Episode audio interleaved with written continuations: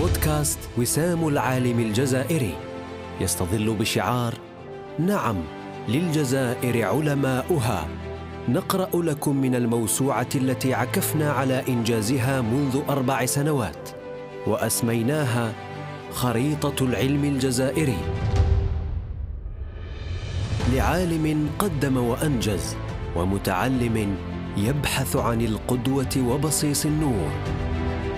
بودكاست وسام العالم الجزائري مرتين في الشهر أيام الأربعاء.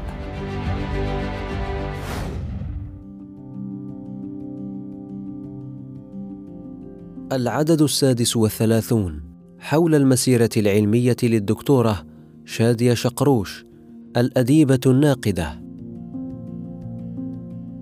أخوها هو الدكتور عبد السلام شقروش وابنتها الأديبة الدكتورة رحمها الله أوريسي. هي امرأة عرفت بإرادتها الفولاذية فتجاوزت الصعاب وتداركت التأخر في تحصيلها وصنعت اسما محترما في عالم الأدب والنقد.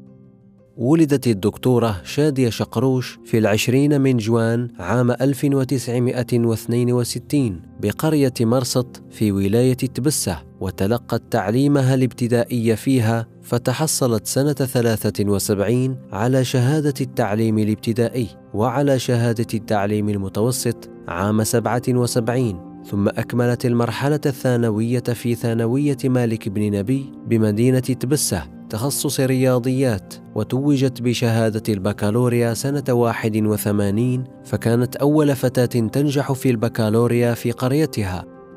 بعد البكالوريا انتقلت إلى مدينة عنابة لتدرس الطب في الجامعة ولكنها انقطعت عن الدراسة في السنة الثانية جامعي بسبب زواجها سنة 83 وبعد الغياب الذي دام 12 سنة أنجبت فيها ستة أبناء أربعة ذكور وبنتين ومرت فيها بظروف صعبة جدا عادت إلى التدريس لفترة وجيزة في مرحلة المتوسط لمادة اللغة الفرنسية سنة 95 بمتوسطة بخوش بالقاسم بمرصد ثم معلمة في الابتدائي. وعادت إلى الجامعة لمواصلة الدراسة بعد تغيير التخصص إلى دراسة الأدب بعد أن شجعتها أمها للعودة إلى مقاعد الدراسة. لأنها كانت ترجو من الله أن تكون دكتورة فتحصلت على الليسانس سنة 99 وانتقلت إلى التدريس في ثانوية زروق عمار بمرصد وكانت في تلك الفترة تدرس الماجستير في مدينة باتنة التي تبعد 200 كيلومتر عن مقر سكناها فكانت تنتقل بمعدل يومين في الأسبوع لمدة سنتين. واجتازت مسابقة الماجستير في جامعة العقيد الحاج الأخضر سنة 2000 بنجاح رغم المنافسة القوية. تقول الدكتورة شادية عن تغيير التخصص: عندما كنت في التخصص العلمي كنت أنظر نظرة استصغار للأدبيين لأننا في بلدنا مثل كل العالم العربي يتخصص المتفوقون فيه في الطب والهندسة في حين يتخصص من هم أدنى معدل في الأدب العربي. تحصلت شادية شقروش على شهادة الدراسات المعمقة في نظرية الأدب سنة 2001 بجامعة العقيد الحاج الأخضر ثم على الماجستير عام 2002 حيث كان عنوان الرسالة الخطاب الشعري في ديوان مقام البوح دراسة سيميائية بإشراف الأستاذ الدكتور عبد المجيد حنون. بتقدير مشرف جدا بامتياز مع مرتبة الشرف الأولى. بعدها توظفت أستاذا مشاركا بالمركز الجامعي الشيخ العربي تبسي ما بين 2000 و 2002 ثم أستاذا مساعدا في نفس الجامعة بقسم الآداب واللغة العربية سنة 2003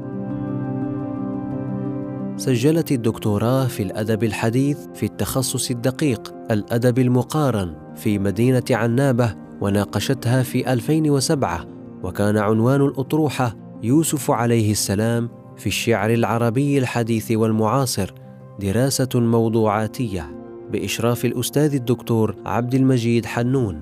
تدرجت الدكتورة شادية في ترقيتها من أستاذ مساعد إلى أستاذ مكلف بالدروس ثم ناقشت التأهيل الجامعي إلى رتبة أستاذ محاضر ألف في جامعة محمد خيضر في بسكرة عام 2009 وبعد سنوات توجت بالترقية إلى أستاذ التعليم العالي بروفيسور سنة 2016 عينت عضوا في فريق مكلف بالبحث في المتخيل السردي في الرواية العربية بجامعة تيزي وزو عام 2005 وعضوا في فريق مكلف بالبحث في الأدب الشعبي اللامادي بجامعة العرب تبسي بتبسة من سنة 2006 إلى 2008 وكانت عضوا في المجلس الأعلى للمرأة وعضوا في اتحاد الكتاب الجزائريين وعضوا شرفيا في اتحاد الكتاب التونسيين سنة 2009 ثم أمينا عاما لجمعية كافل اليتيم سنة 2007 بالجزائر.